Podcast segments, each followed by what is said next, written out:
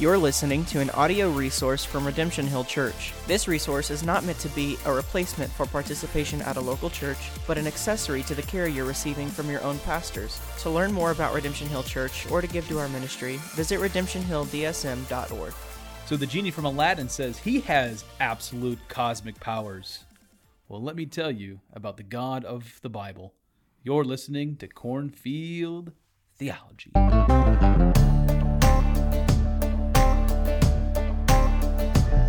Hey everyone, Pastor Sean here, pastor of Redemption Church, located in the Des Moines Metro. Back at you with another Cornfield Theology podcast. Thanks for listening in. Thanks for watching. If you're on YouTube, um, hey Logan, um, how about that intro? you didn't see Uh, that coming, did you? No. Do you think God purposed my intro? Planned Yeah. it, ordained it, decreed my intro? Yeah, somehow he's going to show his glory in that cringe. and that cringe. Yeah. Ah, hopefully through redeeming it. So are you? Yeah. Are you? Are you like old school Aladdin or like the new one? Oh, the new one's terrible. Oh, really? Well, all right, all right. I take that back. I don't know if it's terrible. From the trailers, it Oh, didn't look great. Okay, you can't even. But I didn't watch it, so I'm I'm retracting my it's terrible. But I'm a huge fan of the original Aladdin. It's actually my favorite Disney movie. Is it really? Yeah. I think I think it lands in my top three. Yeah. So I would have to say, you know, growing up, Lion King was a hit. Yeah. Um, man, what would be what would be another one? Disney. Um I don't know. They're all getting canceled now. So. I know. I don't like The Little Mermaid. That one's just terrible. Come on. What? It's, the girl just disobeys her dad. I It's know, okay. it's Like, true. it's a terrible message. The moral. Use your body to seduce a man. Yeah. oh man. Disney family movies, Yeah. Disobey your parents. right? What's the moral of the story? Disobedience. Get your boyfriend to kill the sea witch. Oh, we should do a podcast just on Disney Disney movies. All right, we are here to talk about um, our confession of faith. So, Redemption Hill Church, we're part of a larger denomination that holds to a confession of faith. There's some nuances here regarding a confession of faith from a statement of faith. Um, in my view, confessions of faith uh, a little bit broader, deeper in terms of its theology, much more robust and expansive in terms of all the areas of, of theology which the Bible speaks to, is hitting on. And um, uh, our confession of faith is built off the 1689 London Baptist Confession of Faith. So, right? Which is based off of the Westminster. yeah, so- they, they yeah I've mentioned this before. They've ripped off like 90% whatever from Westminster, but Uh, you would almost think like the you got the the statement of faith, you got the confession of faith. and Mm-hmm. I think you got like a systematic theology above that because confession's very close to a systematic, well, yeah, in terms of its but briefer. yeah in terms of like kind of thinking through like you know what's brief what's condensed to what's becomes more robust and broad and yeah i mean that would be a flow for sure for certain you know our, our confession of faith has over 30 sections right Right. and um, again we're we're building off 1689 and what i mean by that is the 1689 is a great document as is the westminster confession of faith uh, but we also acknowledge within trinity fellowship churches that um, the 1689 was written for its time mm-hmm. now there are certain principles that transcend you know time right certain theological principles but- there's other areas which you know in the 21st century we've got to speak into as well cultural things that the bible speaks to and so Right. and, and then obviously there's the modernization of language Right. like i I don't know about you, but I'm not a massive fan of like King Jamish, King's King James ish type language. Can't even talk English, regular English. How do you think I'm gonna handle King James? You know, so 1689, you know, there was a modernization that we've done as well. I agree with the you know, my first Bible was given to me by a Mormon, and I wasn't even saved. And it was like, I opened it up, I couldn't read half the words. I mean, I wasn't a bright kid, but I could read like a headline or something, or Sports Illustrated at the time, you know. Uh, but I could never read that. So, anyways, so uh, that's part of uh, what our confession of faith is all about. This should be noted as well. Um, some of the thoughts and opinions that we give regarding this particular s- section, or all the subsequent podcasts that we do about, you know, section three, section four, section five, and the various topics that are within those sections, are our opinions. Um, I fully acknowledge there are other brothers uh, pastors in Trinity Fellowship churches where they would nuance things different differently than me. They may accent things differently. Um, you know, we, we hold to this together, right? That they're, they're Right. they're the guardrails. You know, that's like a statement of faith too. Here's the guardrails. right. Uh, but I certainly want to acknowledge that I'm not speaking for The anyone. entire Yeah. denomination. Yeah, this our uh, these podcasts exist for our local church to help Right. our local church understand, um, in, in in regards to our confession of faith more more deeply what it is we believe and what it is we we hold to. So I always throw that caveat out when we do our uh, podcasts on our confession of faith. I certainly don't want to speak for other brothers who I love, Right. um, who are pastoring their local churches. Right. And know then you bring me on on one of the most controversial. I know. Well, I figured I figured if uh if um there's gonna be like any hate mail, I can just direct it toward you. oh, okay. That's what you're there for, maybe. no. You should get me a Redemption Hill email. Yeah. I don't even need to look at it, but that's where all the hate mail just goes to. No, we're not getting any hate mail. Actually, I get a lot of great emails from people who are listening. People I don't know, and you know they're just either trying to encourage or ask questions, or you know, one person said, "Hey, your Spotify, you know, messed up, you know, the podcast," and so I'm like, "Oh, thanks for telling me." right. so we can square that away which which leads me into one one announcement and then into our confession of faith Okay. um, the reason why the spotify was a little messed up is because what have we been doing man We've been building out a cornfield theology website. ah, just sounds good cornfieldtheology.com Dot com. uh, It's gonna gonna- have i'm just gonna savor this sip of coffee while you talk a little more about the website yeah. So the website's gonna be awesome. It's gonna have our podcast, so it'll be just a one-stop shop for everything. You don't Yeah. have to listen on Apple or Spotify or that sort of thing. We're also gonna have blogs yep written by you, me, and guest bloggers as guest well. bloggers as well.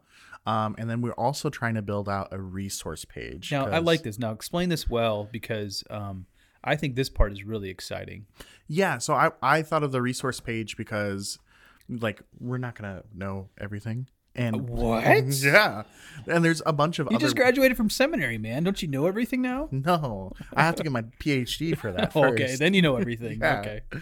but Well, was one professor told me in seminary, a lot of a lot of dumb people can get PhDs. I'm like, I'm like, I thought that was a jab toward me, and I'm like, but he was saying something else. he was encouraging. He was trying to encourage me. I love that. I know you're not smart. You don't need to be smart. You can still get a PhD yeah. So the resource page is basically us linking to other websites With on- permission. With permission, Yeah. with uh, on different subjects um, that we, you know we're going to talk about certainly, but we want to give other perspectives that are very thoughtful. Yeah. And that doesn't mean that we agree with a hundred percent of what they say. We just think that this particular article Yeah. speaks well Right. about this. So a couple organizations include Uh, we have permission from GotQuestions.org, um, Ligonier Ministries, Desiring God, and Together for the Gospel. so like yeah, well, and um, also um, oh, what's the uh, place out of uh, Bloomington, Minnesota? oh, Bethany Just Disciple. yeah, just disciple as well. So I mean, as we see articles, we're gonna um, you know link to them, get permission, of course, and take this is a great example. Ligonier, right? I mean, Presbyterian or Presbyterian background at the very least, and we're not Presbyterian. We're not sprinkling babies anytime soon. Like we're not going Westminster. We're sticking 1689. Da da da da da. So you know, we would disagree on you know baptism nuances of the covenant, things like that Mm-hmm. but we still love a ton of what they say and uh, we want to be able to provide mi- that might even post an article of they that they have defending infant baptism, just because it could be a well thought out article, Yeah. even if we disagree with it. and here's where where um, as a local church i find value in what other people are doing other organizations some parachurch ministries as well. I do think god created the local church the local church as a means in which the gospel goes forth. But i certainly want to acknowledge within broader evangelicalism a lot of good work that's being done. Uh, we we don't want to live in a silo. Now i love i love our denomination. Right? and I'm grateful for the partnership. But I certainly want to acknowledge there are others who are speaking, thinking, and, and writing well, and in speaking well on various theological topics, especially as it as it, it relates to engaging culture too, right? So um, we're we we have a particular bent in terms of our own theology, um, but we're grateful for other people who are able to um, you know do these other things well, just things things that we're doing, you know, podcasting, blogging, etc. Um, so greater acknowledgement of what's going on around us, far and wide. So it's good. So you can check out check out that link soon, cornfieldtheology.com. Technically it's live, but we still have some work to do. But we'll do a big push. It's an alpha. It's a a Uh, well, what is It's it? in the uh, beta stage or whatever. Um, Isn't like the it's in early access. early access? It's Yeah, a very yeah. video game term. Oh, Where, well, you lost me. sorry, it's like the game's like playable but not finished. Yep, still don't know what you're talking about. It's like if you played Mario before it was finished. oh, why would I do that? Eh, you support them early, Oh, I see. get extra content. Okay, so like you can you can um, Apple does this when they before they put out a a new update, iOS update. hmm You can get the beta version, Yeah, and okay, okay, Essentially, okay. yeah. I'm tracking with your 20 year old mind. I'm I just turned 40 recently. I'm I'm slowing down, man. So you got to explain terms to me, or else I, you just lose me in the weeds. All right, section three. Section three today, Logan. Um, what is the topic? God's decree. I I want to say God's sovereign decree. Yeah, You know, even just like a little more. Oomph, what are we talking about? God is sovereign. He decrees things. You know where my mind goes to when I think of like a decree. 16th century England or something like that, like castles ye, and hear kings. ye. Yeah. Hear ye, hear ye, you will do this or die. now, thankfully, our God is good and sovereign and and uh, a loving Merciful. God, merciful. yes, and merciful. But like King Henry VIII, you know, doling out decrees. You know, not a great example. Had some issues being married. You know, off a few people to get remarried. You know, he said, "Death do us part." he did say that, and he he walked that out. Um, you know, but that, my mind kind of goes there. You know, trying to put some a metaphor, not a, but a picture in terms of what we're talking about about decree. Basically, a an individual who's speaking something basically into existence. Um, now, with God, we're, it's the ante has been upped significantly, hmm and we see in Scripture God's decree um, all over the place. The Oh, yeah. fingerprints of God's decrees all over the place. So let's first think broadly Mm-hmm. about God's decree, and then next we'll talk. We'll narrow. We'll narrow the funnel a little bit. We'll talk about God's decree in a person's salvation. We use Mm-hmm. some very specific terms for that, and then we'll talk about where does that lead us at the end. You know, in light of God's sovereign decree, in light of what that means for salvation, uh, where what are we left with? And I think our confession of faith in section three kind of heads in that trajectory. Would you agree? Yeah, absolutely. Because section one, general, section three, salvation, and then from section three, it builds out a few more Yeah. points, and then section seven ends with praise. Yeah. So there's Spoilers. so yeah spoilers, and there's you know when we when we talk about our confession of faith being robust. Mm-hmm. Uh, so for example, we'll read some of it. We're not going to read all of it because it's just gonna, it would take another two hours or whatever to really read it all and then parse it out or whatever. I mean, we could do a part two, God's decree. You know, that's that's how much we have in our confession of faith. But we're just trying to get you a taste, uh, a basic understanding. So that actually encourages you to go to redemptionhilldsm.org. You can read our confession of faith. You can go to Trinity, Trinity Fellowship Churches.com. I think it's .com um, to read the confession of faith there as well. So, but we're especially specific, excuse me, especially for members of Redemption Hill Church, Mm-hmm. we want you to know uh, what it is uh, elders at Redemption Hill Church are held to uh, regarding theology. So, uh, number one, could you read number one for me, Logan? It's the longest one, so um, so bear with us. But uh, read section one um, Absolutely. of God's decree. Go ahead. God has decreed in himself from all eternity all things, whatever comes to pass, by the most wise and holy counsel of his own will, freely and unchangeably. Yet he is neither the author of sin, nor has fellowship with anyone in sin, nor does he violate the will of the creature, nor yet in the liberty or contingency of second causes taken away, but rather established. In this, his wisdom is displayed Yeah. in directing all things, as is his power and faithfulness in accomplishing his decree. So I want to I want to latch on to this whole idea that God directs all things. Mm-hmm. We could talk about you know what's the relationship between God and sin and all that kind of stuff because that's important too. Because Mm-hmm. what does that mean for salvation? That we- we're going to get there. Um, so people might be be like, "Well- how does God have anything to do? It cannot have anything to do with sin, and yet you know be in relationship with a person. What does that look like? Well, that's where we get to the gospel.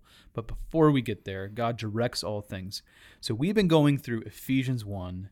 Well, Ephesians, right? We're finally in Ephesians two.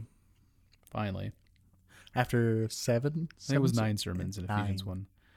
Um, but I, I went slow, Mm-hmm. and part of that is because it's packed with theology, kind of Oh, like yeah. our confession of faith is packed with theology. And one particular point um, of many points drawn out in Ephesians 1 is how God directs all things. According to the counsel of his will. Yeah, so I'm just going to read just a few uh, phrases here. In verse 5 of Ephesians 1, God predestined us for adoption to himself as sons through Jesus Christ.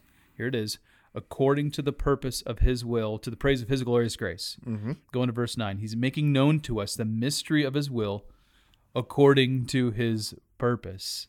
And then when you get to verse 11, in him, in Christ, right? Got that got that you know repetitive thing in Christ in him in Christ over and over again. In him we have obtained an inheritance having been predestined according to the purpose of him who works all things according to the counsel of his will. And then you know kind of the praise of his glorious grace as you round out verse 12. So you, you see there just in that passage alone that it is God who's orchestrating all things, all things, some things, a few things, No. All things. all things. Yeah, that's why I like verse 11 particularly because you can kind of dismiss the other two as Mm. he's just talking about like a person's salvation. Sure, maybe, yeah. But 11 bronze it out. Yeah. It's he he says God is willing this to happen because he wills all things to happen Yeah. according to his purposes. Now, what do you have any objections to this? Oh, I mean, one of the major objections, which If we're just trying to be fair, like not everyone's going to agree with us. They might say, "Hey, have you thought about this?" And the mm-hmm. answer is, "Yeah." Yeah, I mean, one of the objections, which is mentioned in, in our confession, is that it makes God the author of sin, um, which we have to obviously deny. But the question then becomes okay, how can we deny that he is the author of sin while maintaining Yeah. that he's decreed all things to come to pass? Right. So your answer to that is Oh, why you gotta put me on the spot? because you're the pastoral resident now. Ooh, upgrade. Upgrade. upgrades people upgrades um so usually when i think of that so you have to dif- differentiate um, secondary tertiary causes as well Yeah. um but i think the bible is very clear that talks about you know god being holy and pure Yep. but also decreeing things to happen Yeah. i like to go to um, genesis 50 Genesis 50, good story of Joseph. right joseph he's um his brothers come Well, to you, him you can even back up. Sorry, you can even back up and talk about how God hardened Pharaoh's Pharaoh's heart. heart, right? So you see God intentionally doing something, and the result of Pharaoh's heart being hardened is what? More plagues. Yeah. you know. and and eventually the firstborn being killed by the angel of death And God doesn't have anything to do with sin, Mm-hmm. but you see His sovereign decree at work in in the hearts of sinful man. And I'd like to also point out in Exodus, God says, "I will harden Pharaoh's heart" before Moses even goes see and to see Pharaoh. Hmm. Yeah. Because some people point out that Pharaoh hardens his own heart, which is true. Which is true, yeah. but the whole intention, like God was very clear that He was also going to be harden Pharaoh's Right. heart before Pharaoh even hardened his own heart. So you got that whole thing before the you know the Red Sea crossing, and then we Mm-hmm. and then we get to Joseph in, in uh, Genesis 15. Yeah, and 50, s- excuse 50, yeah. So what I find so interesting with Genesis 50 is Joseph's brothers come to him because they've sold him into slavery. Yeah, what a bunch of jerks. yeah, I mean they just hated you read that, guts. you're just like, I mean, he was Joseph was like not not exactly a, a prince. He's like, look at my look at my multicolored coat, guys. I mean, yeah, he kind of bragged about being the favorite, and then also said, "Hey, all you, you're gonna bow down." to me." Yeah, I, I, I imagine if like I would have said that to my three brothers, it would not have You might have gotten a it would not, I would not have gone over well. And and in the end, in Genesis 50, he's right. yeah, They all is. did bow down to him in fear, because now Joseph is the second most powerful man in all of Egypt, and they're coming to Joseph hoping for mercy, and Joseph says, "What you intended for good." for evil. God, or sorry, what you intended for evil, God intended for good. It's the same action. The selling of Joseph into slavery, everything that happened to Joseph, all of it was evil. And those people are held accountable for those evil actions. But God and his intentions were for good because ultimately, because of Joseph being sold into slavery and going through these terrible things, becoming mm-hmm. second, you know, most powerful person in Egypt, he was able to advise Pharaoh to save up food so that the people Oh, of yeah. Israel won't starve to Right. death. Right, So evil is used for God's people's salvation. right, yeah. Um, can I actually throw out more? I had one, but go ahead. I was thinking, If you if you steal the one that I'm about to say, I'm firing you. is it Isaiah 11? No, it isn't. But it's from Isaiah. Go ahead. Okay, because I have another one from from Acts. Okay. Well, in Isaiah 11, um, I think it's Isaiah 11. It's beginning of Isaiah. Don't quote me. It's 11. It's a, that's a lot of chapters in Isaiah. 66. Beginning. Beginning. But it's when God sends. He's saying that he's going to send the Assyrian army Yeah. to punish Israel. right. All right. You're in you're you're in the uh everyone's getting punished stage of Isaiah. Oh yeah. So Yeah. yeah, there's a lot of So God's going to send the Assyrian army to punish Israel for their idolatry. And Yeah. then he turns around and he's going to punish Assyria for what they do to right. Israel. It's exactly right. Why? Because God's intention is to do just punishment on Israel. The Assyrians, they're doing it to glorify themselves. Yes. They're a tool that is going to say, look at what I'm doing and how great I am. But they're just a hammer in Right. God's hands. Yeah. Yeah. So, same action decreed by God, Sovereign decree. sovereign decree, but he's going to punish them Yeah. for doing it because of the intention of their heart. So my turn, right? Go. Isaiah 46. So, uh, shameless plug, not shameless, like it's our podcast, right? Um, and Redemption Hill Church, we we go through uh, the book of Isaiah in our community groups. So, we've gone through Isaiah 11. Uh, we'll, we will approach this passage in Isaiah 46, which says this, starting in well, let's go verse nine. For I am God, and there is no other. I am God, and there is none like me, declaring the end from the beginning and from the ancient times things not yet done, saying, My counsel shall stand, and I will accomplish my purpose. Oh, what a passage. Do you want to know an objection I've heard to that? What? That God declared the end, but nothing in between. Oh, sure. Like no, he just knows what's gonna how it's gonna end, but he doesn't know how it's gonna get to. And this is end. where, you know, keeping, you know, reading more of your Bible is really helpful. you know, it's like, I got an objection to that passage. It doesn't say everything that I want to say. Okay, keep reading. And then call me, you know. But yeah, I, I hear I hear the objection. Mm-hmm. My objection to the objection is keep reading your Bible, where you see God has purposed all things Mhm. um, from the end, between between the beginning and the end, and uh, yeah, I want to give one more passage to show how God can ordain things that are evil and yet not be the author of sin. yeah, And it's the cross. yes, So, like Jesus is murdered, like flat out, which is against God's yeah, command not Yeah. to murder. But in Acts, God says that Pontius Pilate, the Romans, and the Jews all did what Right. he had predestined them to Yeah. do. And there, that there was no plan B. This was Plan A. There's plan A from the uh, beginning. We, we can talk about the co- covenant of redemption. Kind of get into our confession of faith again. We believe the covenant of redemption. This plan was always in play. It was it was purposed. It was decreed. mm-hmm. And yet, who's responsible? The Romans, the Jews, us, Pilate, Herod. Pilate, us, Yep. our sin. So that's another good one, man. Oh, Ah. it just uh, uh, when you talk about that in those terms, we talk about the cross in those terms. It just leads me to worship. You know what I'm Mhm. saying? Yeah. It's like, oh, God is so good. You know, I'm I am a sinner. It is my sin that pounded in the nails Yeah. of Jesus. Wasn't it Jonathan cross. Edwards that said the only thing that I contributed to my salvation was the sin that made it necessary? Yeah. Okay. I don't know if Edwards said that. It was uh, say it with it was- confidence it was and people a John. His name it was a John. We got a Calvin, uh, Edwards, it Piper. was either Edwards or Owen, I think. John MacArthur. Why couldn't R.C. Sproul be named John? That'd have been a lot easier. Okay, that's good, man. Um, so God is sovereign over all things. Mhm. That's broadly speaking. I, I do think the covenant of redemption.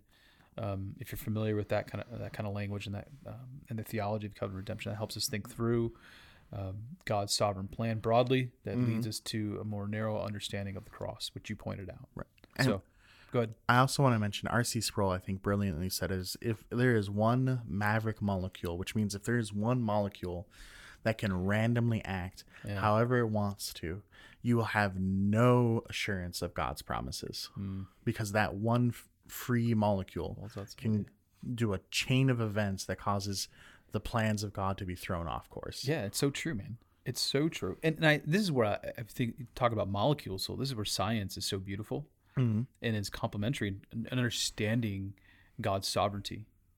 Like when you this is where I'm a big uh, intelligent design Mhm. you know fan. Um, in terms of uh, trying to understand, you know, science and how that points us to, you know, first theism, and then you kind of get into it more than you know the God of the Bible. Right.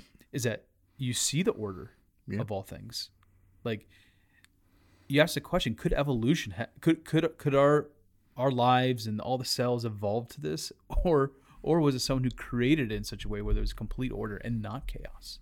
Because there's no, it's not chaotic. Mm-hmm. And so, in all, that's your point, and R.C. Sproul's point, there are no maverick molecules.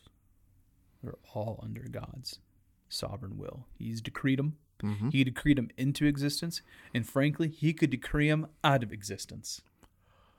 You know what I'm saying? That, but that breaks the laws of Oh, conservation of yeah. matter. All right, moving on. It's almost like he's lord of the laws. Yeah, right. like miracles. right? You know what I'm saying? Like seriously, like people like if there's if there's anyone who could um like resurrection of the dead, Mhm. yes, make sure that happens. It's God, right. the one who made everything, who Right. made the molecules. All right, set number three um, of of section three point three. Awesome. Go You ahead. want and me to read it again? Yeah, please do. By decree of God, for the demonstration of his glory, some men and angels are predestined or foreordained to eternal life through Jesus Christ, to the praise of his glorious grace, others being left to act in their sin to their just condemnation, to the praise of his glorious justice. So now we're getting into election. Now Mm-hmm. let's back up here. Here's what we first need to say not a single person deserves God's saving grace and mercy Amen. because of sin. Not a single person. People might get hung up on this and be like, I think I think it's I think it's a matter of trying to understand um, the facts first. Mm-hmm. Because of sin, because of let's use a theological category here, total depravity, Right? because of the sin of our first parents, um, Adam and Eve, uh, all of humanity and all of creation has been infected with sin. Right. So we have now have a sin nature. We rebel against God. Mm-hmm. We do not deserve the mercy of God. So, why is that important to point out? It's important to point out. I, so, what leads me to maybe this isn't where you're going, but where it leads me It to better be where I'm going. Um, well, one of the objections I hear because it's talking about election that God chose Yeah. us. Well, some people will object. Well, that- that makes you special or something like you you become superior, like have a superiority complex because you think you're chosen. yeah. It's the exact opposite. Oh my, oh my goodness. God chose me not because of anything I did. I'm not smarter. I didn't figure it out. You know, I didn't make a better choice than someone else. Yeah. It's because of only because of God's grace that I ever became a Christian. Right. And so a couple passages. Again, let's go back to Ephesians 1, if you don't mind. Um, if you go to verse 4, even as he chose us in him before the foundation of the world. God chose us in him before the foundation of the world. So before Genesis 1 1, God chose his, the word here, electos, is the word chosen here, but you could say elect here, Right. uh, before the foundation of the world, before Genesis 1 1. That's pretty amazing, man. Yeah. Reminds me of um, Romans 9 when it talks about before Jacob or Esau could do anything, Jacob I loved, Esau I hated. Yeah. And, Which Malachi quotes that as well. right? and then obviously we're going back to the Pentateuch. Mhm. and it's um like some people think it's like arbitrary or something like that it's just out of his love and grace Yeah, i don't know the exact reason that god chose a particular person all i know is that it he did and it's for his glory yeah. But here's a bad analogy of a little bit of what's going on, especially when we talk about Jacob and Esau. mm-hmm. So I got two awesome girls, sure two beautiful girls, and um, how I care for each of them can sometimes be different. I don't love them differently, sure but um, uh, the, how I care for them could be differently. They're different ages, they have different interests, whatever else have you. different personalities Exactly. So uh, occasionally, I'll uh, hang out with one of my children, and I'll choose to bless that child in the moment. okay Be like, hey, um, we're gonna go to Barnes Noble. My kids love books. One of my children in particular just can't put it down. Like dinner table, she's reading a book and eating food. I'm like, child, it's a family moment. Get that book down. On the other hand, I'm like, Keep Keep going. reading. All that say, Those books are going to get progressively bigger, and then they're going to come Oh, from you. I know, I know. We have so many books in our house. Anyways, I- I'll bless her and be like, "Here, go buy yourself two new books." mm-hmm. And you know, I'll take it home, and the other child would be like, "What? Why did I not get one?" Mm-hmm. Well, it's because I chose to bless her in this moment. Mm-hmm. Now, the analogy breaks down quite quickly Right. because I'll go bless my other child at another time. Mm-hmm. Um, but you see how ne- neither of them deserved it. Deserved it. They Sure. don't deserve the blessing at any moment. But in that moment, I chose to bless her. And so you see again with Jacob and Esau, neither of them deserve God's blessing. Mm-hmm. Um, they deserve anything from God, but Mhm. God, in His decree, sovereign decree, chose Jacob. Period. Yeah. And not Esau. And that's a big hangup for some people. Yep. And I hear multiple objections to that because we get into the doctrine of reprobation at, so- at this point. Mm-hmm. But the fact is, go back to the original premise. This is where going back to the original premise is really important. No one deserves God's grace and mercy. Uh, we're, all deserve wrath, just wrath of God because of our sin. As uh, James White says, it's not the you question. lost half of our audience by. That's all right. hey, you cannot like him, but he's right on some I, things. I don't. I don't watch him too much. I don't watch him a lot anymore either. When I was in that cage stage, I was like, rah rah, James White. yeah, it seems like everyone in cage stage that kind of gravitates toward him. But go ahead. You're saying. says anything. Anyways, yeah. But he said the question is not why does God choose some and not others? It's why does he choose anyone at all? Yeah, that is exactly right. Why? And I think unless you have that category in, the, in your head, you will feel God is not being just, Mm-hmm. and you will feel like God is arbitrary. Mm-hmm. And so that becomes an issue of, of, of pride. Yeah. I think.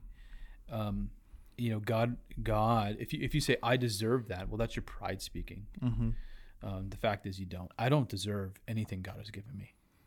I don't deserve any of the blessings, the all the heavenly blessings. You know, in Ephesians one that we've been talking about. Right? You know, I don't deserve any of that. I don't deserve Your wife. my wife, my kids. I don't deserve deserve the air I breathe. The fact that I'm breathing this air is an act of mercy from God. Because he has the right to just end it One hundred percent. whenever Gone. he wants, but he chooses not to.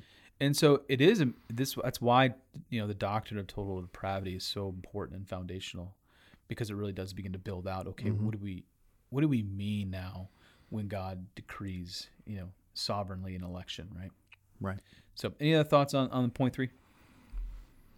Um, it mentions at the end talking about leaving those in their sin Hmm. and condemnation.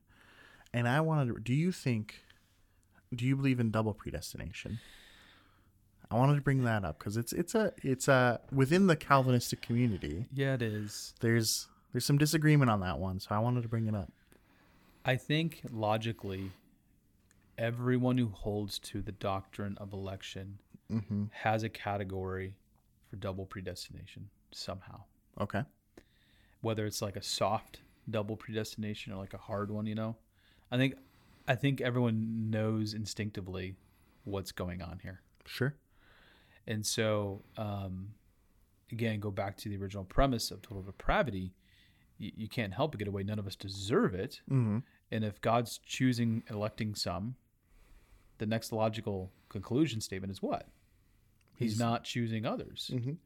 Again, go back to Romans 9. I think it's Malachi 2. Jacob, I, I loved. Esau, I hated. I don't know how you get away from that and not have some version Of double of predestination. double predestination in view. Yeah, I mean, on a different section of Romans nine, it talks about how he makes one, one pot for oh, what does he do?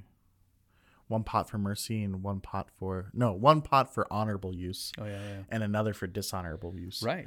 Um, because some people they when it comes to reprobation, it, it the way this is actually worded kind of sounds like everyone's on this path to destruction. Right. God chooses And picks them off the path and takes them off the path. Yeah, yeah. There's another view that no, God sets people down separate paths Yeah. from the onset. yeah, and I think, you know, one's a soft double predestination. Yeah, the the, the, the choosing Whoop. off the path, yeah. Yeah. And the other one's more like a hard double predestination. If you want to use the you know the uh, analogies that you gave.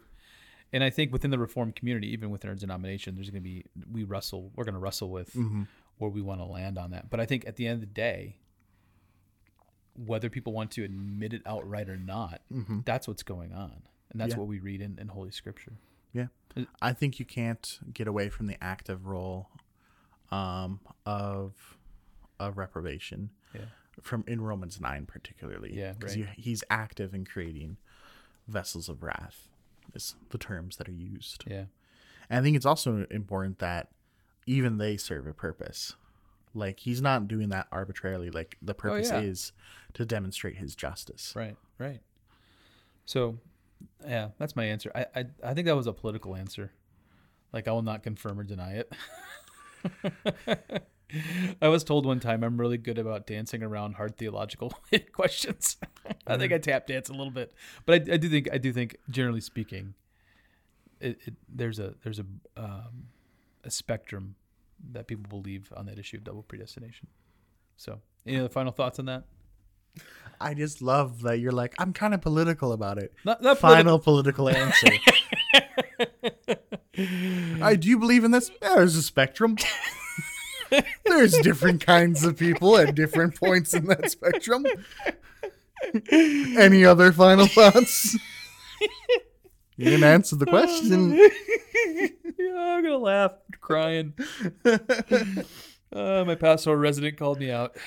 All right, hey, could you do me a favor? Read number four, Number point four, four. of uh, section three. While I while I compose myself a little bit here. Ugh. These angels. Dang it. All right. Uh, these angels and men, thus predestined and foreordained, are particularly and unchangeably designed, and their number uh, so certain and definite that it cannot be either increased or dis- diminished. Um, so your thoughts on number four? Mine mine are my my mind goes to this idea of predestined and foreordained, Mm-hmm. and then some people will want to begin to talk about foreknowledge. Sure. and it's not there. Um, you know, maybe it could be Mm-hmm. because you read about it again in Ephesians one, Romans 8 Mm-hmm. Those he foreknew, he predestined, Mm-hmm. and I kind of wanted to bring that up because you know one of the objections to the reform position of the doctrine of election is that God kind of um, saw in the future what Logan Kane was going to do, Mm-hmm. and and then decreed it after that. Yeah. So know? there's a few few objections I have to that objection. oh yeah, yeah. Counter objection. Counter objection to the objection. I think for God to look down the corridors of time and to see our choices means that our choices were predestined then before God predestined. Do you get what I'm getting at? What did you say? Okay. Just kidding. For God to Explain it for the listeners who might not have understood what you were saying. Like in order to look down the corridors of time, Yeah. um and God to see that, you know, Logan Kane would choose to give himself to Christ. Is an act of God's decree. Well, not that it is an act of God's decree. It would have already had to be predestined for him to look down the corridors of time to Oh, gotcha. see. Yeah, yeah. and then he's simply just affirming or redestining what is already going to take place. We don't have the word redestining in our Bibles. Yeah, no, it's not there. And, which I- idea. so to me it'd be like if you go back to Romans eight, which is that passage that talks about therefore he foreknew, therefore Yeah, you Romans know, he 8:29, predestined. It'd be they were destined or predestined, and he foreknew, so he destined them again, or Right. which I don't think is logical or what the text is saying. Right. But then that comes down to what does foreknow mean? Mm-hmm. And what I find interesting is in the Bible, to know someone is different than the way we usually know it. Oh yeah, yeah. Um, it can, it means an intimate knowledge Exactly. or a relationship. Mm-hmm. So he his foreknowing of someone is having that fore intimate relationship with that person, Yeah. and that's why he predestines. Right. So yeah, I think that intimacy point's actually really critical. Mm-hmm. And when you get into some of the nuances of the Greek, and you, and again, our English betrays us so many times. Mm-hmm. Um, and this is case in point. Uh, I know a lot of great things. Uh, I know that I'm in the middle of Iowa right now doing a podcast, and there, you know, there's corn being seeded over there. You know? Right? Um, We take cornfield theology very seriously. yeah. So we do it in the middle of There's cornfield. a cornfield. yeah. And so um, that's not what we're talking about here. right. It's a relational intimacy that God foreknows, Mm-hmm. and that helps uh, help us understand the gravity Mm-hmm. of what's being said. And I think the other thing when you run into the word foreknowledge in Ephesians one and in Romans eight, you ha- you have to understand it within the context, Mhm. and it's in the context of election. Mhm.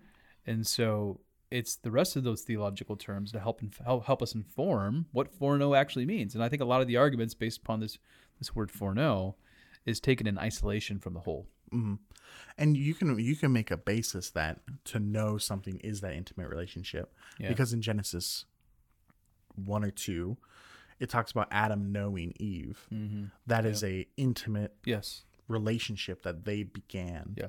Yeah. i mean that's why you can know that know means more than just having knowledge of Right. Yep. That's exactly right. So it's good. That's more on our confession of faith. Now let's do one more section. wait pause Oh man. i'm sorry i had one more thing i want to touch on the last bit of section 4 that says that Yeah. the elect cannot be increased or diminished Oh yeah, yeah, yeah. I had I had that highlighted as well. because I think that's a very important thing. Because one thing we always need to be pushing back against is hyper Calvinism. Yeah. This idea that we don't need to go out and preach the gospel because who God is going to save, they're going to get saved anyways, regardless of Yeah. our uh, our actions. Yeah, we're like we're a very missional church. Like we are on mission to preach the gospel because, as we see in Acts, right, uh, Paul, I think he's about to go into Philippi, and you know, God's like, you're gonna you're gonna go preach there because there are people who are gonna respond to your preaching. I've I've already destined them, and so uh, we do the same thing. We're on mission to preach the gospel here in the Des Moines Metro, in particular, then more broadly in terms of other things that we want to support um, because we know in God's sovereignty, His decree, that there will be there will be people who will respond to it. Mm, and we are means Yeah, to them responding. And I, I think it can even be more simple than that to not be on mission, to not preach the gospel because of your belief in election is an act of disobedience. One hundred ten percent, man. What is what is Matthew twenty eight in the Bible for then? right. You know what I'm saying? Like You know, Jesus go says go- therefore and make disciples and and it's like, baptize them and you know nah, teach them. they'll be made disciples anyways. yeah, yeah, exactly. No, you've been commanded. Go. Yeah, that's what do we do? Go. Huh? I don't understand. Go. Just Yeah, exactly. let Shia LaBeouf just do it. So you, you're right. That's a good point to draw out because that is a an uh, often made and misplaced critique of Calvinism in particular and the doctrine of election. Yeah, I mean, a ton of historical, well-known missionaries. Oh yeah. Calvinists. Oh my goodness, yes. Calvinists are rocking it in terms of missions, uh, because we love what God says in His Word. Not that I'm not saying those you're not a Calvinist don't love His Word, but Mm-hmm. Yeah, I mean, there's other great non-Calvinist missionaries. right. But the accusation uh, against hold- Calvinism that they're against missions is just wrong. It's just ludicrous. Yeah. No, it's a good point. I'm glad you stopped there and uh, covered that one. So let's go over one more, and then again, we're not going through everything, but I want to encourage you to go read uh, the Confession of Faith at our website, uh, redemptionhilldsm.org, and you know study for yourself. Pick up some books on the 1689, learn the foundation, and and track with us as we continue to, to continue to do more podcasts on this particular uh, confession. Go ahead, number seven. Number seven, the doctrine of the high mystery of predestination is to be handled with special prudence and care, that men obedient to the will of God, as revealed in His Word, may, from the certainty of their effectual calling, be assured of their eternal election. So shall this doctrine be a source of praise, reverence, and admiration of God, and of humil- humility, diligence, and abundant uh, consolation to all that sincerely obey the gospel. So there's two two points I want to draw out of this, and we Mm-hmm. might have more. Uh, one is uh, this phrase: "Be assured of their eternal election." Mm-hmm. So within you know Reformed tradition, more in particular, if you want to take the five points of Calvin uh, of Calvinism tulip, we have the perseverance, or some people want to say preservation of the saints. That's my favorite. Yeah, and there, I, there's good arguments on both sides about Mm-hmm. what one you should use. Uh, I tend toward the preservation of the saints, but if I hear perseverance, I don't like. "Ah, what's going on here? Paul said to run the race. Yeah, yeah, exactly. Perseverance works. Yeah, exactly. So, um, anyways, but the eternal security that we have, we ha- our faith is assured, Mm-hmm. and the faith. Here, here's why it's assured. There's lots of reasons why. Here's some thoughts. The faith that we have has been given to us by God, Right. right? Thank goodness it wasn't Sean Powers who saved himself, or all of a sudden I, I conjured up this faith in order to, to understand and believe God. Mm-hmm. It was 100% God. Mm-hmm. And because it is, and it's in a way, he's made a promise. He's like, You're mine, you're my son. Again, Ephesians, you're no longer a child of wrath, you are a son or daughter. And God does not go back on things that He's decreed and done. He doesn't go back on His promises. Right. So He will see me until the end. Now, is that an excuse to go live my life in a debauchery way? You know, antinomianism, things like that. Read Absolutely Romans not. 6. yeah, go read Romans. 6. Shall I go on sinning so that grace may abound? Absolutely No. not. you know, so Scripture's really clear on that. Um, but can I, can I, can I, where I sit right now, or where I stand, can I be assured that God will hold on to me, even at moments when I feel like I'm not holding on to God? Mm-hmm. Yes. As a matter of fact, is it is it is that God holds on to me that gives me the strength. It's because it comes from Him in order to move forward in faith. So that's point one: assurance of uh, of faith, preservation of the saints, perseverance of the saints. That whole category. Yeah, I mean, just to bring up Ephesians again, because I feel like you can almost get all five points of Calvinism in Ephesians one. You know, it talks about us being sealed by the Holy Spirit, and I brought this up in the in the sermon, where Yeah. um, Verse thirteen and fourteen, Ephesians Right. one. Yeah.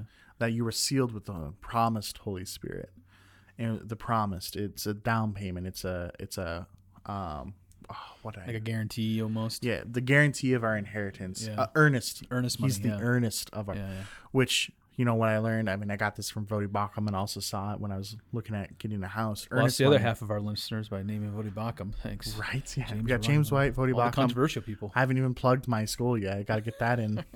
I'm graduated. I don't. Yeah. Eh, I got it. It's good. All right, continue. But um, you know, Voddie Baucham talks about an earnest is a you know money you give to say you're serious about the the purchase, and if you back out, you lose the earnest. Yeah. Holy Spirit is our earnest money. Yeah. If God backs off, He loses the third person of the Trinity, Yeah. which is impossible. In order for you not to be a Christian, God has to stop being God. Yeah. you know, it's not gonna happen. Yeah. But that brings up the uh, a point. What about those people that we see all the time in churches? Yeah. All the time, they're Christian. They go off to college, become an atheist, or they're you know, Well, I know or pastors something. who served for years and all Mm-hmm. of a sudden they go off the rails and they walk away from the faith. And, you know, I, I think, I think some of it, I mean, we, get, we can go to the book of Hebrews. We don't have time for this, but we can go to the book of Hebrews and see and flesh out apostasy and things Mm-hmm. like that. I, I, just, I do think a reality that does exist, um, even as you talk about God's decree, and in particular in um, you know, the preservation of the saints, uh, there are people who think they are a Christian who are not. You know what? I, here in Iowa, I lived in the South, where you know, in terms of evangelical gospel stuff going on, it's it's pretty common. So a lot of people grow up culturally a Christian, but Sure. there was no saving faith. There is no saving faith, which is which is another reason why we continually preach the gospel every week in our church. Mm-hmm. Um, that keeps us moving forward and thinking, you know, we're gonna keep preaching the gospel. Well, I heard that last week. Yeah, I know. You're gonna hear it next week too. yeah. Guess what? You need to hear Yeah, it. and um, I do think they there are certainly situations where people grow up in the church, they think they're a Christian, um, and they simply are not, and and fruit bears that out in the end. I think it's I think it's John. It's either first or second John, where he talks about apostasy in the church. They left Yeah, us Second John, yeah, because they were never one of us. they're never one of us. Yeah. Because if they were one of us, they would have remained with us. Right. I think that gives clarity on that issue. Yeah, I think also um, talk about Paul earlier, um, and if you if you prefer to use the, the term perseverance of the saints, it's totally appropriate because we are still called to run this race um, on this side of heaven. You know, when sin does abound, we are to fight sin and pursue mm-hmm. holiness and to give God glory in our lives, and that is a race. It is a mm-hmm. marathon. It's not a sprint. It is a marathon Right. and so it takes work. And and what Jesus says in the Gospels, you'll know them by their Fruit. fruit, right? And then we get into the fruits of the Spirit, right? Love, joy, peace, pace- patience, kindness, etc. That you'll you'll see the evidence in in one's lives of their faith. And I think I think the hardest part, especially for non Christians, is they look into the church, are those who say they're a Christian, but there's no there's no biblical fruit. It's like you say you're a Christian, but you do all those things. How does that reconcile? Sure. You know, and I'm not saying Christians are perfect or should be. You know, it's not what I'm saying at all. But, but I do think there's something to be said for um, there. There is evidence um, from our faith. You know, our works. Yeah. There are work. You know, we get to Ephesians two ten. You know, we are made for for to do good works for God. Yeah. Right. Yeah. And so I think there are clear signs of you know seeing one's faith, um, and signs where Yeah. clearly it's not there. Yeah, and I think um, you can go to James too. Sorry, uh, Luther. you know, he didn't like the Book of James, did he? No. He wanted to nix it. Yeah. With all his foibles, that was one of them. I'm like, come on, man. To quote a politician. Go ahead. Come on, man. Um, but James two talks about if you you know without you know works your faith is dead. Like faith or works is the evidence of true faith. Yeah. Um, and I, I, to your point, like we are gonna see slide downs. We call it like the the slide, or, Yeah, you know, yeah. sliding or whatnot. But I think the Christian life is gradually going up with some with some dips, but constantly becoming more and more Christ-like. Yeah, and, and and you know, if someone who's struggling in their faith and come to our church, there is abundant grace, man. Abundant grace, one hundred percent. We want to walk with you. You're working through some some addiction. If you're working through a particular sin issue, man, if there's anything I know, it's to extend grace and mercy. Why? Because that's what God did to me. Oh yeah, you know what I'm saying? yeah. Yeah. the the the servant that owed like ten thousand to the king, Yeah. king forgives him, Yeah. and then the servant goes and doesn't forgive someone for like a Yeah. hundred or a thousand. It's like, come on. and he's dude. like, "Come, come on, Come man." on, man. So, but I do think the point of trajectory is well taken. Mm-hmm. I think we need to be. I've used that language before, for certain. Mhm. Um, we want to see people continue to grow in holiness. Mm-hmm. I think the temptation can be, especially when you see things alive, like real time, Mm-hmm. is like you see something in the moment, and you're just, and you're just like, there's no grace for you. You know, No Christian could ever no do Christian that. could ever do that. Yeah, yeah, that kind of stuff. And so it takes wisdom. Meanwhile, Paul murdered people. yeah, yeah. Well, that's before he got saved. All right, true. but you know i think i think it takes wisdom to really come alongside and be like okay has god given you over you know romans 1 Mhm. or do you really want to continue to you know fight and run this race and i and i think that's why that, that picture from paul is so important is because when you're when you're willing to run the race even in the midst of sin and struggles or whatever else have you if you're still willing to run that race man there's so much grace for you from god and hopefully hopefully from the church as well Yeah. but there co- does come a point where people are like peace deuces i'm out and god gives them over Yeah. and that and that's the point where a person's like, I don't want to run this race. Mm-hmm. Never wanted to run it, or you're running it for a little while and you're like, eh, no thanks, thanks but no thanks. Like the the plant um planted on rocky soil, Right. roots shallow, sun comes, dies. Yeah, yeah, Just condense that. yeah. Fragment sentences. There's your sermon. Yeah, I I graduated. I know how to use sentences. All right, one more point. Final point. Final point. What I think, you know, from point seven and really from points one through seven Mm-hmm. is that thinking about, reading about God's decree, even just praying through God's sovereign decree leads a person to worship. Yeah. it leads you to worship. And again, go back to a premise that I made. Because I know who I am in my sinful nature and knowing what I do not deserve, there's what other choice is there but to thank God, to mm-hmm. praise God, to be grateful for And- what he has done. And to be humble. Yeah, Like we should totally be the humble, man. humblest people. Like I don't deserve anything. Oh, yeah. you've given me Totally. life eternal. Totally, man. And so like at our church, like our our Sunday gatherings are an opportunity to worship for who God is because of what he has decreed Mm-hmm. and how he is faithful to fulfill what he has decreed or to or to not contradict himself. He does not lie. Um, he is true. He is faithful. Uh, there's a lot to celebrate. There's a Oh, lot yeah. to be thankful and to just to worship God, not only on Sundays but with your entire your entire life. So I just preached there for a second. Yeah. Sorry Go for it. I mean, sorry. you're pastors. Come My on. bad. Well, if I preach a little longer, we're gonna be here for another sermon. We're already at the fifty plus minute mark. So, all right, that was Confession of Faith, section three, and uh, we I did I did uh, Confession of Faith, section one and two. So you can go back and check those out if you'd like. I did them solo, so not as, I know they're not as fun, but hopefully the content's good. It's much better at doing you know podcasts with a friend. Um, it's more fun for us. Oh yeah, totally. I get a little bored when I do it by myself. I'm like, I don't even like listening to myself here.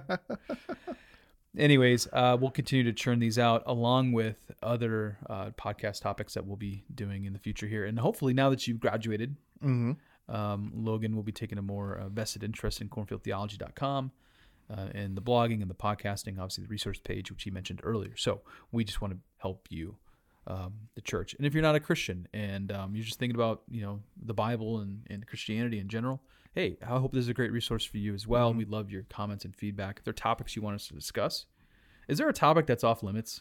Uh, I don't really think so. Like, you know what I really wanted to lead out with today, and I didn't? Was talking about COVID and mass.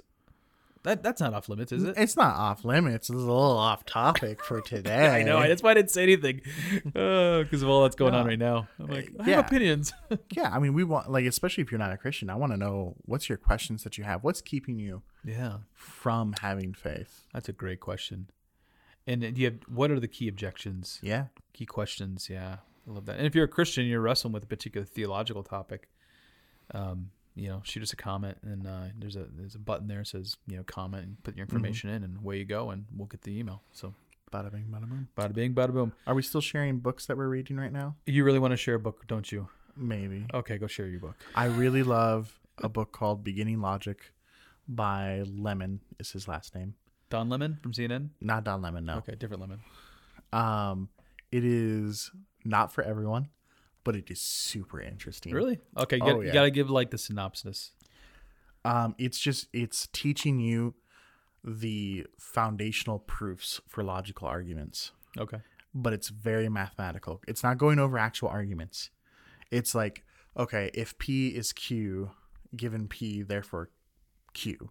Like you you go through it's almost almost like doing math, but Sure. with letters, which I guess is just normal math Yeah. later. Changing out the symbol. Yeah. Right, but coming up like logic is concerned if if given these assuming these premises are true, does this conclusion logically follow? Sure. Yeah, yeah. So, it's been super interesting and I love it. That's cool. Hurts my brain. Yeah. I'm uh, in a few books right now, but nothing I'm gonna talk about. But I've really been into books about culture Okay. and um, non-Christian perspectives of culture. Um, there's one one guy I'm reading right now. Um, he's not a Christian, but he's giving his perspective on Mm-hmm. um, sexuality, race, and um, kind of all the hot button topics. Okay. It's been good. And then reading Christian perspectives and culture as well. So again, all those big, big uh, controversial topics, you know, race in the country, Sure.